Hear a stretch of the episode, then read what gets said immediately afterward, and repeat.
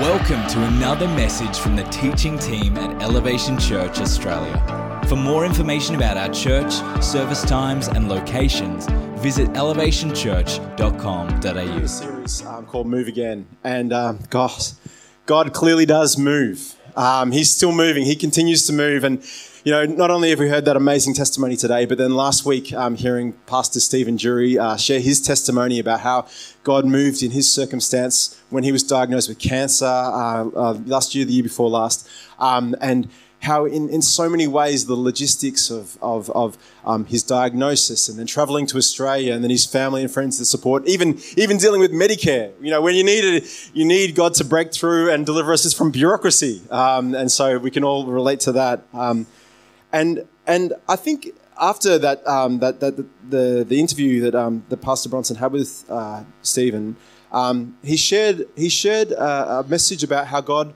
first needs to move in our hearts. The work begins internally first. And, and Pastor Bronson reminded us that revival really starts in that, that moment of transformation when we are saved, when we are converted, however you want to call it. And, and that seed, that it can start very small. It can start an amazing testimony, and there are some amazing testimonies of salvation in this church, but it can start very small. But he doesn't just want to leave that there. He wants to continue to, to, to, to bring us on a journey of, of more recognition of who He is and His power to change our lives and to glorify Him. Um, and Bronson left us with a few key thoughts how to do this. The first one, very, very countercultural, to humble ourselves are the first and say, God, you are God. Lord God, and I, I need to lay down what I'm holding on to and give it over to you. The second part, to repent that's even harder. That is really hard to do. It's a lifelong journey. And the last one is to draw near to God. So today I'm going to bring you a message about how we are not just trusting uh, for God to move um, in our hearts, but also for Him to move again in our situations and circumstances. Yours and mine. He wants to bring a dramatic change, a transformation, not just internally, but, but in the world that we inhabit in the things that we face, in the challenges we face. So we're going to be believing that God has a breakthrough for you. Do you have faith to believe that God will move again? Let's start with prayer. Dear God, thank you for your mighty word, that it can encourage us, inspire us, Lord, remind us that you can move again in our word and in our world and in our circumstances. Jesus, I thank you, but by your power and by your name, all things are possible. And Holy Spirit, I pray today that you would anoint my words and stir people's hearts to believe for you to move again in our lives and in this church. In Jesus' name we pray. Amen. All right, we're going to start with the scripture. Um, John 5, verse 1 to 7. It's a bit of a long one. We'll go through it. By the sheep gate in Jerusalem, there is a pool called Bethesda in Hebrew. It has five colonnades, and within these lay, lay a large number of the sick, blind, lame, paralyzed, waiting for the moving of the water, because an angel would go down into the pool from time to time and stir up the water. And then the first one who got in, after the water had stirred, recovered, uh, almost rec- sorry, recovered from whatever ailment they had. One man who had been there, sick for 38 years. And when Jesus saw him lying there and knew he had already been there for a long time, he said to him, Do you want to get well? Sir, the sick man answered, I don't have a man to put me into the pool when the water is stirred up. But while I'm coming, someone goes down ahead of me. Get up, Jesus told him. Pick up your mat and walk.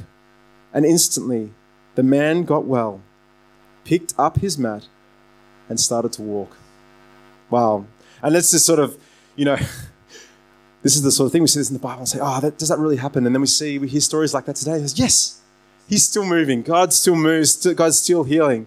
But anyway, before we, I'm, I'm, I'm jumping ahead. The man had been sick for 38 years. Can you imagine? I'm, I'm still 39 this year. I, this year I've got, I tick over to 40. Thank you. I'm holding on to my 30s um, just a little bit. But I, my entire life, I can't, I can't imagine being sick with that level of debilitating illness for 38 years. Day upon day, year upon year, this man woke up in pain, to discomfort and difficulty. I'm still a strapping young man. I feel that way. I'm not, I'm putting off the, the age. I don't, woo, yeah, thanks, bro. It's giving me some encouragement.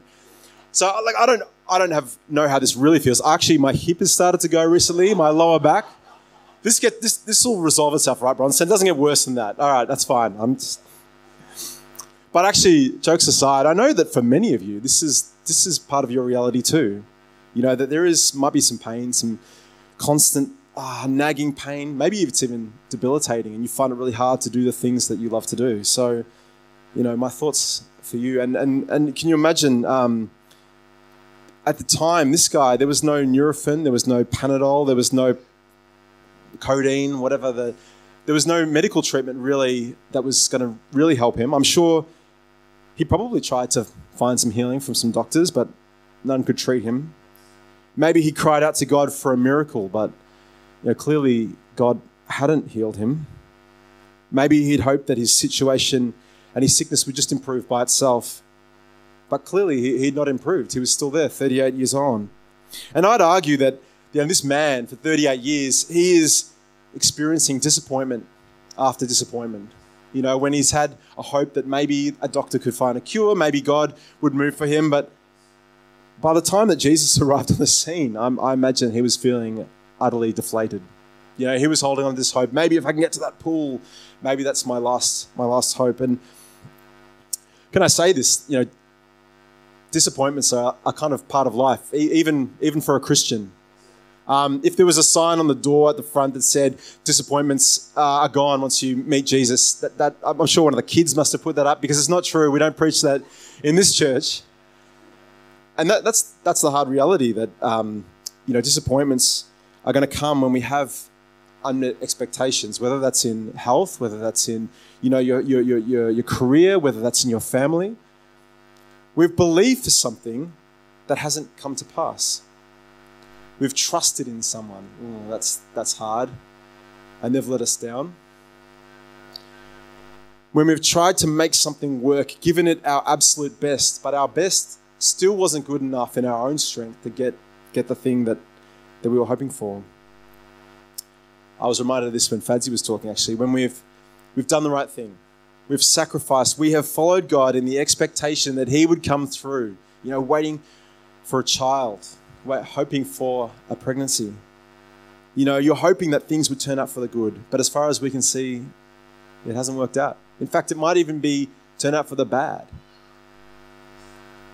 Christians aren't immune from feeling these kind of disappointments. And the problem with disappointment or the danger of it is if it's left unchecked, it can kind of permanently embed itself in our life. It becomes a discouragement, a state of discouragement. And discouragement is the state of having lost your confidence or enthusiasm for something. Now, if we're talking about football teams, that's fine because I'm an Essendon supporter. It's been 20 years without a, without a finals win this year, um, but I can live with that kind of discouragement. Um, but if it's discouragement in something really deep and important in your life, something you've been hoping and praying for, that discouragement can be debilitating. It's like the drip of water on a rock. The disappointments of life eat away at our confidence and our enthusiasm. And in, until over time, you just live a life of complete discouragement. We stop seeing disappointing situations as just the things that happen from time to time we start to see them as being the rule to our life. We stop seeing them as moments, but they come a theme that defines us. Do you know, you know what I'm talking about? Do you find this? It's, oh, so typical. Why do things like this always happen to me? Why bother? It's going to always end up the same in the end. And that is, that's the tragedy of it, that there are times like this in my own life that I've felt these disappointments start to build up. You know, things that I've been holding on and hoping for, and they don't come to pass, and you can just feel that change in your countenance come and oh, maybe this isn't going to change. Maybe this is going to become a bigger thing. Maybe this discouragement is going to come lodged in my heart, and you can get angry. Men, men, you can get angry, hey? You can get bitter, resentful, or just tap out. You can get fatalistic. And as I get older and, and maybe grow in my faith a little bit, I'd like to feel like I can see this start to happen. It comes out in my words, it's, it's embedded in my thoughts, and I've just got to catch it. You know, because if I start to live in that place, then I'm poisoning everyone around me. I'm poisoning everyone around me with my words, and left unchecked, disappointment and discouragement can actually steal your faith. We might still believe that God exists. Yeah, okay, God, you know, you're God, but we've lost our ability to trust and believe that God acts. You know what I'm saying? We, we, we start to have a faith that is passive and not active. And I got passive faith. Here we go. Passive faith. What is that? It believes that God exists. It believes that, you know, the work is finished on the cross. Yes, God, one day I'll be with you in heaven, but God, at the moment, this world, same again. That's passive, passive faith. Active faith. What's, what's the difference? Active faith believes for miracles. Amen. God's promises will be realized. God's God will act in breakthrough for our lives. Is there a difference there? You know, I, there's a massive difference. Passive faith believes in a God that sits on a throne, amen, but he's removed, he's distant from us. He doesn't have a relationship with us. That's not the God of the Bible. That's not the God who is our Lord and Savior. We've seen it a million times in His Bibles. We hear it in testimonies that our God is a God who acts. Amen. An active faith has hope, a belief, a surety that God is still the God of miracles. He is still the God of miracles. He will act and we can trust Him to bring breakthrough. Amen. That's the God we serve. So let's have a look at this, how this applies to this story. We've got this paralyzed man. And actually, the location of this story setting is actually really important. If you dig into it a little bit deeper, you get some sense of what's happening in his life and you get to get a little bit ah, deeper into the story. And let me, let me, if you just let me geek out for a little bit here. Um, in an alternative life, I would have actually been a historian of ancient Greece and Rome. Zoe knows this. There are books stacked up, piled high in our house. Like, what do you need more? No, no, this is good. Anyway, I've, i turned from that path a long time ago. Um, but, um, but there's um, some pictures I've got on the screen because um, the, the pool of Bethesda that he sat outside the city walls, and, and based on the archaeological evidence we have, this wasn't actually a Jewish holy site wasn't a ceremonial pool or what's called a mikvah that he was waiting beside for a healing. It was something called an Asclepion. And Asclepion was a sacred site dedicated to a Greek god, Asclepius. He's the son of Apollo in Greek mythology, the god of medicine and healing. You see these shrines to him if you travel around the Mediterranean. You can see these amazing, uh, amazing sites. Like this is the one from Jerusalem. This is where they think um, this story takes place. A Greek pagan god. And in the following century, the Emperor Hadrian would build this big temple to Asclepius at the site. Something, this is a model of it there. Um, our best guess was this, that this man was actually, he was Jewish, you know. He was supposed to be a, a believer in the one true God. But he wasn't found at a Jewish holy site. He wasn't even found at a spiritually neutral place, like a, like a hospital or something like that. No, no. He was at a pagan worship site, hoping for breakthrough from a pagan god. Okay, that's enough geeking out, Dave. What, what does this even matter? Well, it illustrates that he'd not only abandoned any hope that the one true God would bring healing in his life, but he'd actually begun to look to these other gods, these pagan deities, for his healing. He looked to something other than God to fulfill his hopes and his dreams. Now, he probably had bought into this myth, and we don't know if it was true or not, that if the angel stirred the waters, that maybe he would, luck of the draw, would see him miraculously healed. He began to shape his entire theology and his way of thinking, you know, the way we think about God and what, and what his works, by his situation, which would have been unfathomable to a pious Jewish person who's supposed to believe in the one true God, then maybe, maybe these false gods would come through for me when my own God had failed. He was engaging in idolatry. And there's, there's two different things we can do when we, when we read um, sections like this in the Bible. We can go, wow, look at that foolish person. Look at them. You know, we, we've got faith. We would never do that. We'd never turn our back on God. You know, it's what a. I'm glad they illustrated that for everybody else, but I don't need that story. Or we can look a little bit closer, and if you change a few of the words, you change a few of the circumstances, you can actually see that maybe this is God holding up a bit of a mirror to me. You know, to see that something else in other circumstances, maybe there's some truth that God wants to reveal to me about my own life. Are there things that we have stopped believing for or actively praying for? Could it be that it's not because we're in a place where, you know, Jesus has led us and we're not following the Spirit, but we're finding ourselves living and sitting in that discouragement, that disappointment of answered prayers, things we've been hoping for not come to pass?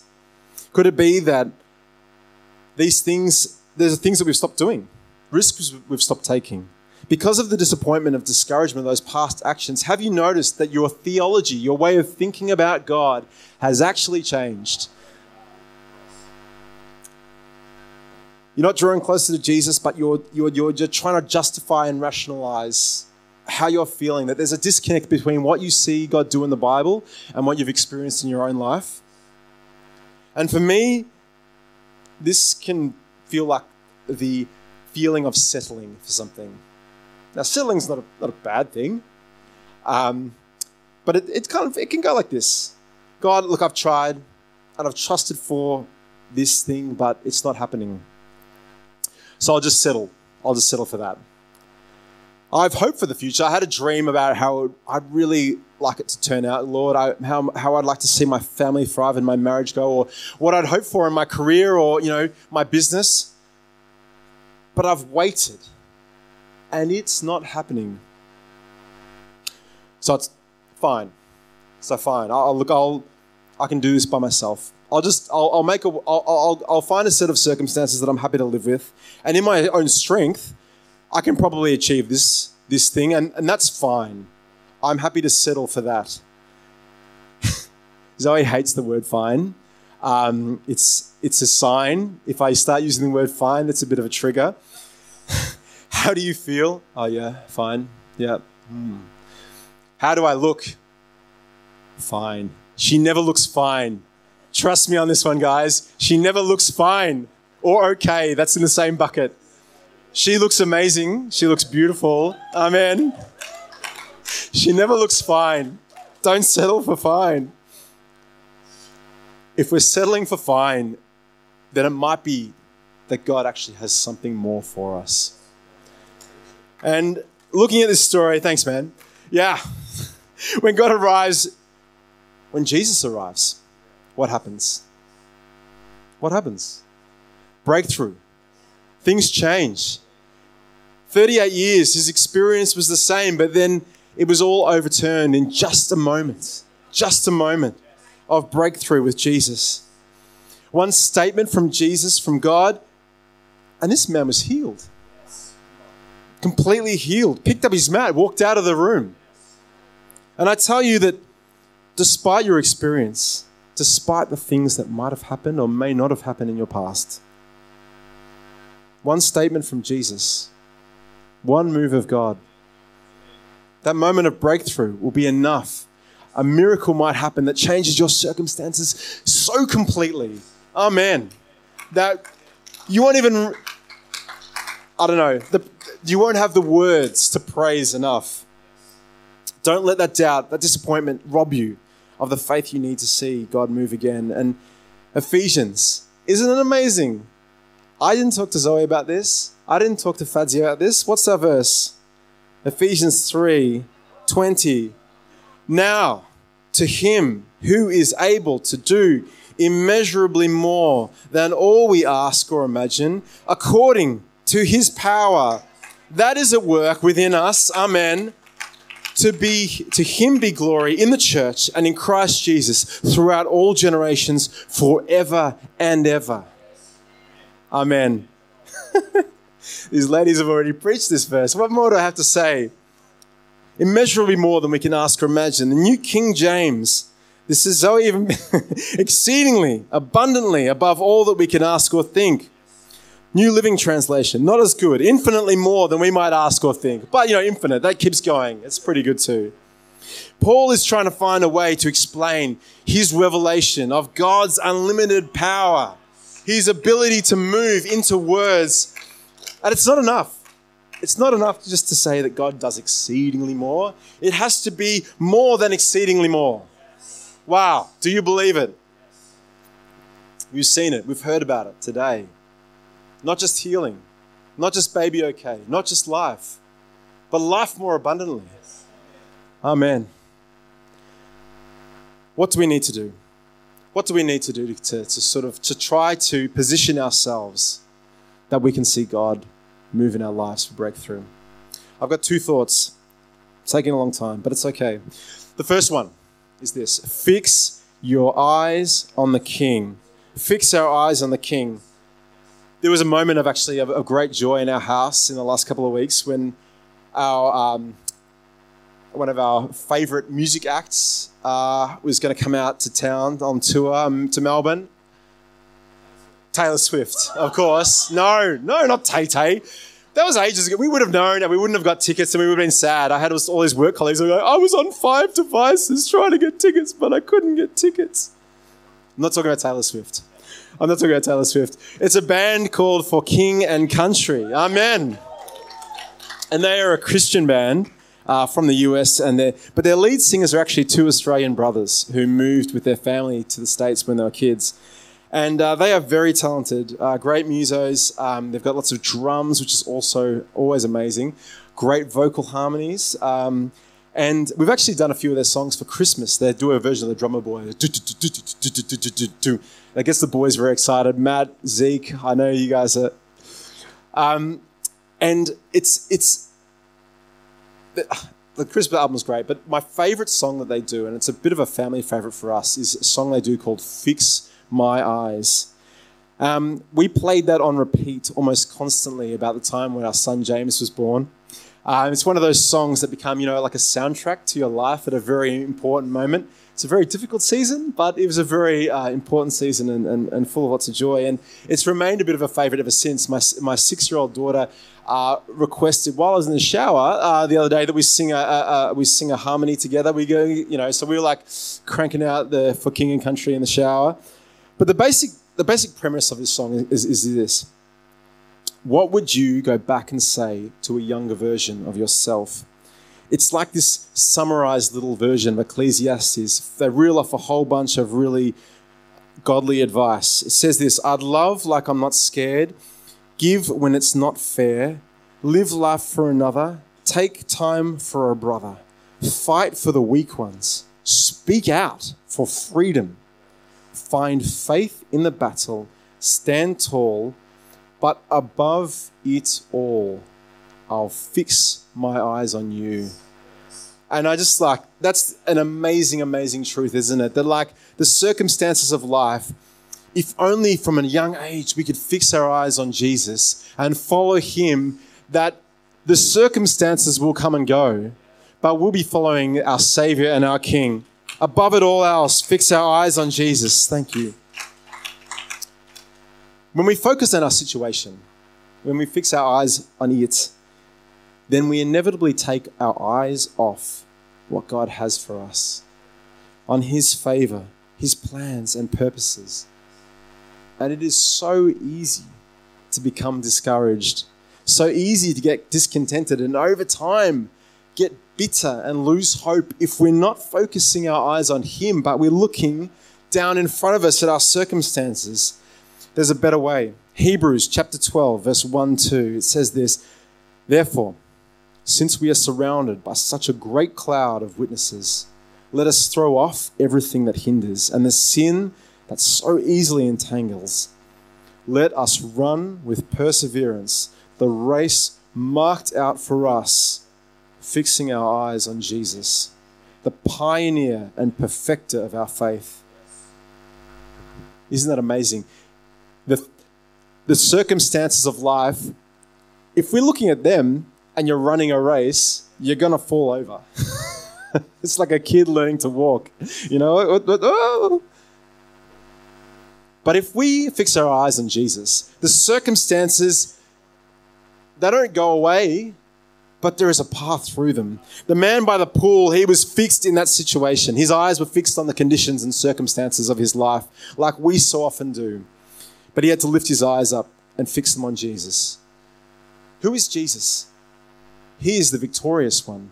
He has already run that race for us. He has conquered sin and grave, and he is our king. He reigns supreme and he bows to no one or nothing. Philippians 2 9, check this out. For this reason, highly exalted and sorry.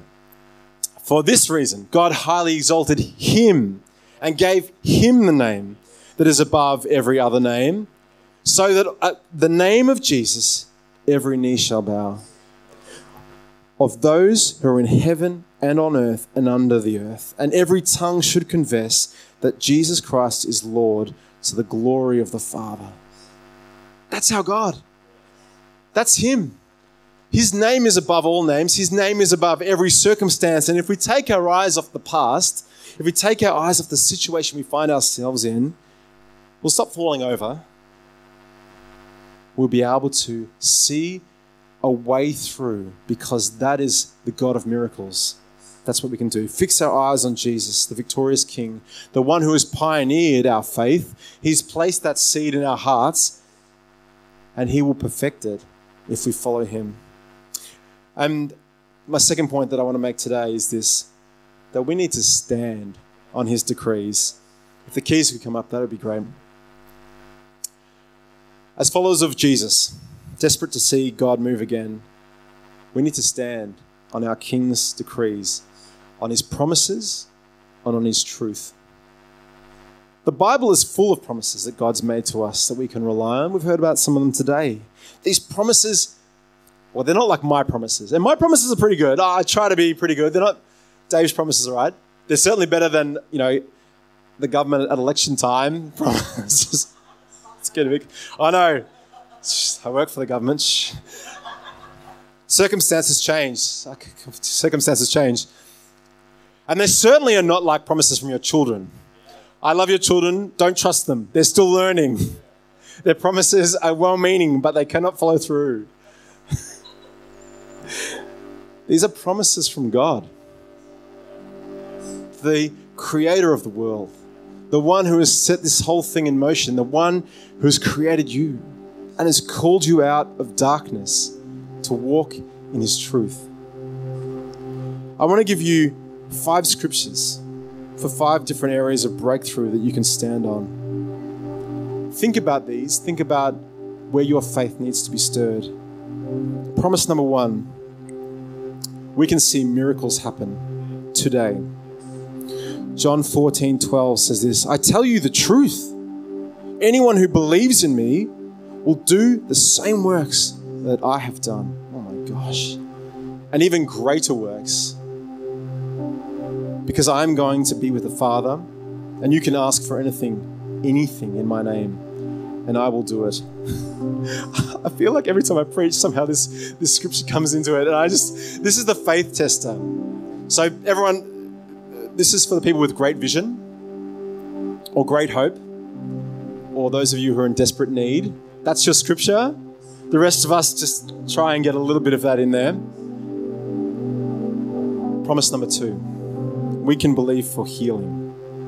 James 5 14, 15 says this Is anyone among you sick? Let them call the elders of the church to pray over them and anoint them with oil in the name of the Lord. And the prayer offered in faith will make the sick person well. And the Lord will raise them up. Wow. We have heard some amazing miracles in this church in recent weeks. Fadzi, Stephen, Larry, a few weeks ago, healed from cancer. Amen. I'm sure there are many other testimonies in this church about that. If you need healing, come, let the leaders of this church lay their hands on you and pray for you and believe in faith. Step out. We've seen it before, He can do it again. Promise three, we can believe for provision. 2 Corinthians 9 8.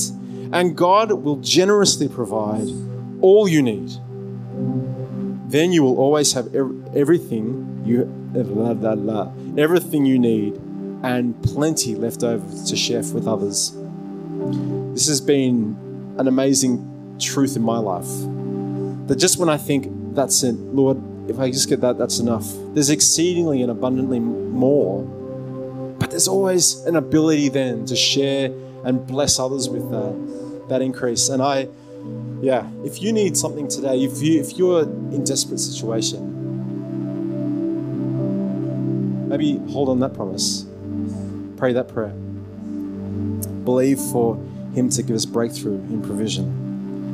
Promise four, we can believe for victory in the face of spiritual and natural opposition. Isaiah 54 17 says this No weapon formed against you will succeed, and you will refute any accusation. You know that that voice, whether it's somebody in your life, whether it is the voice in the back of your head, that accusation of who you are or, or who, who you might have been, that is not going to stand against you because this is the heritage, I've missed a bit, raised against you in court, thank you, that this is the heritage of the Lord's servant.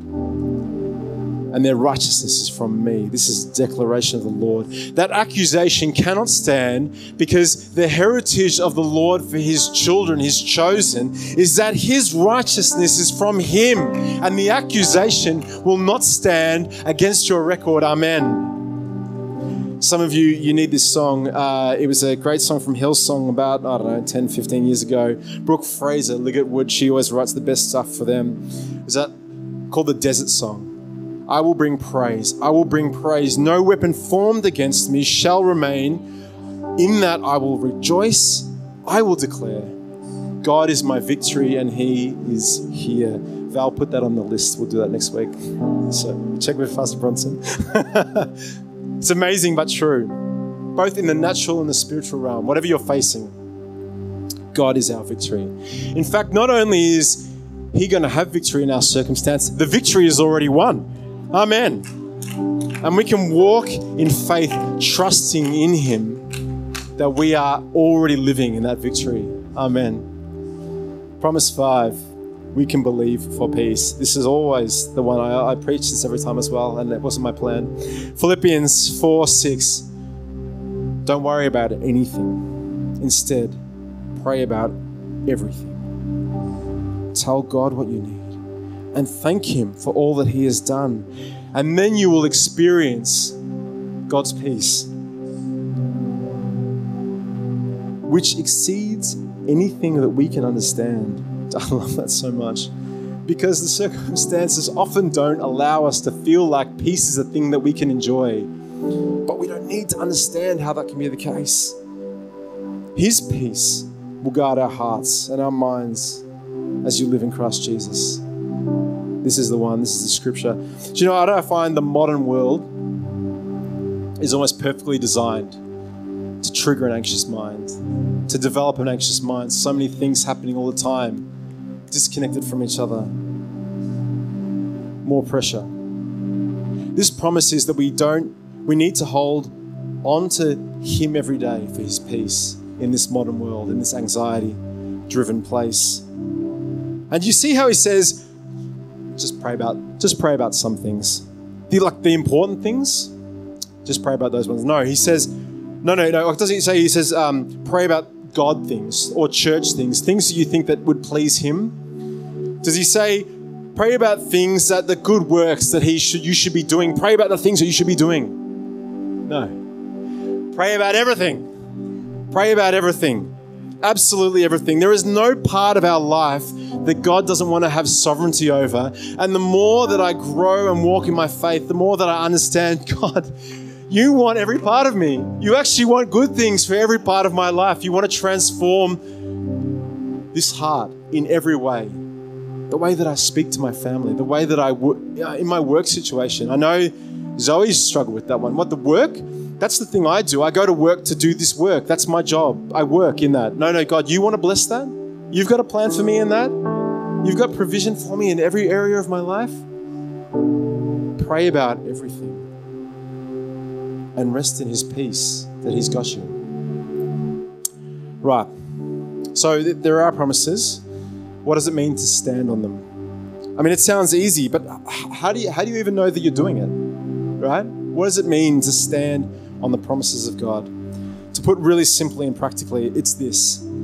It means to believe, to believe, to stir your heart to believe, and hope for, and to declare the promises in a faith filled prayer. That's what it is. Just to break, I'll try and give you some steps. I'm not going to, there's too many things on the screen. I'll just, step one, rem- remind God of his promise. He's on the screen. That's good. Lord, you said no weapon formed against me will prosper. I remind you of that. Lord, you said that I can rest in your peace that surpasses all understanding. Lord God, I remind you of your promise to me. Step two, you got to apply that promise to your situation.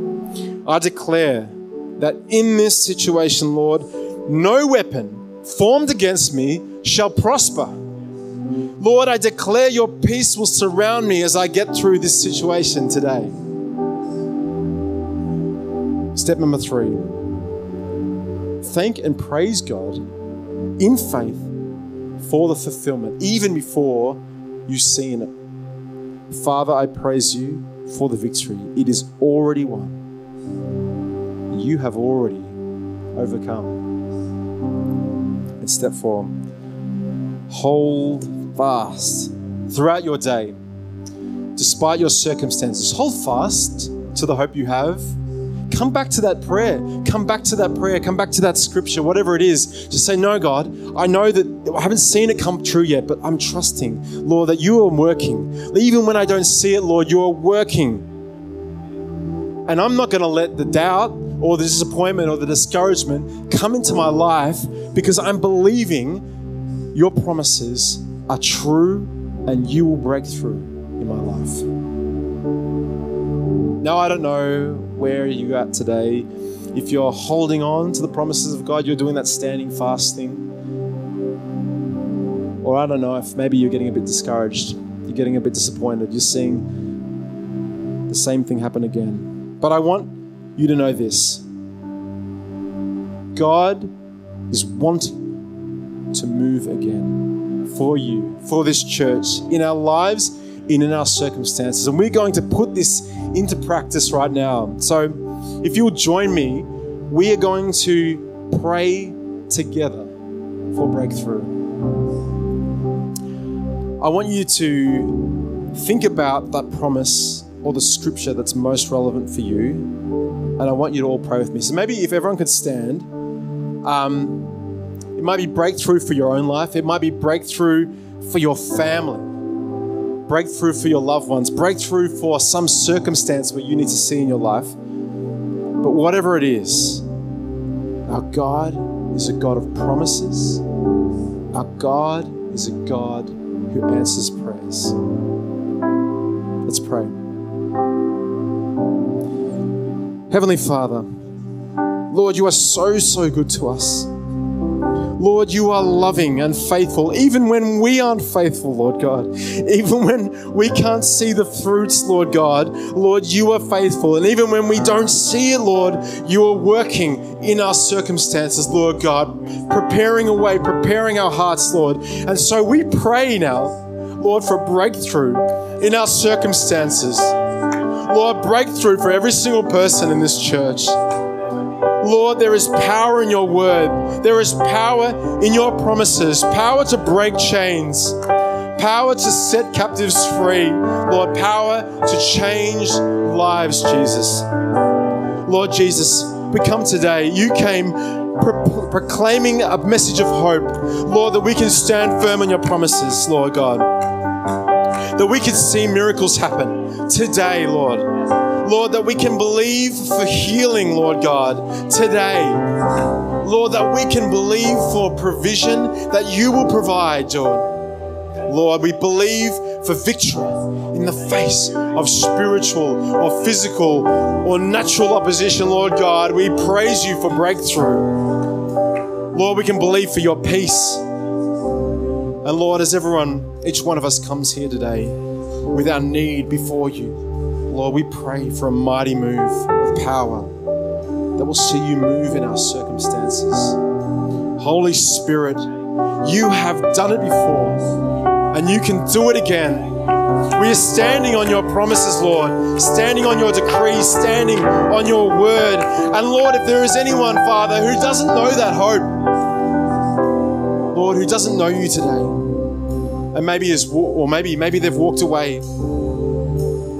They've known you in the past, but they are ready to come back, Lord. We pray, Lord, that you they are wanting to know you, you, Lord God, more than anything. Lord, are wanting to know them, are wanting to have a relationship with them. Lord, you came down from heaven in the person of Jesus Christ, fully God, fully man.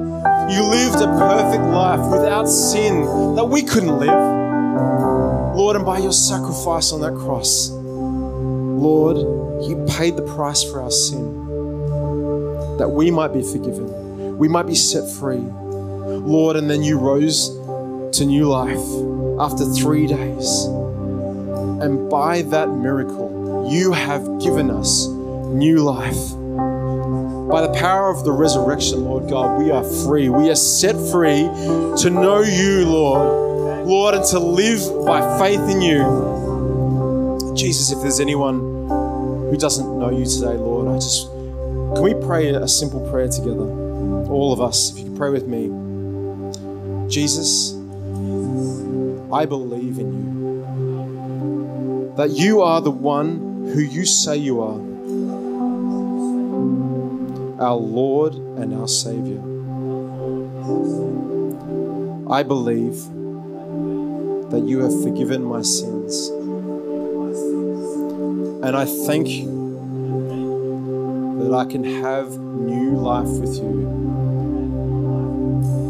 I pray that you are with me and I can walk in your salvation from this day forward. In Jesus' mighty name. Amen.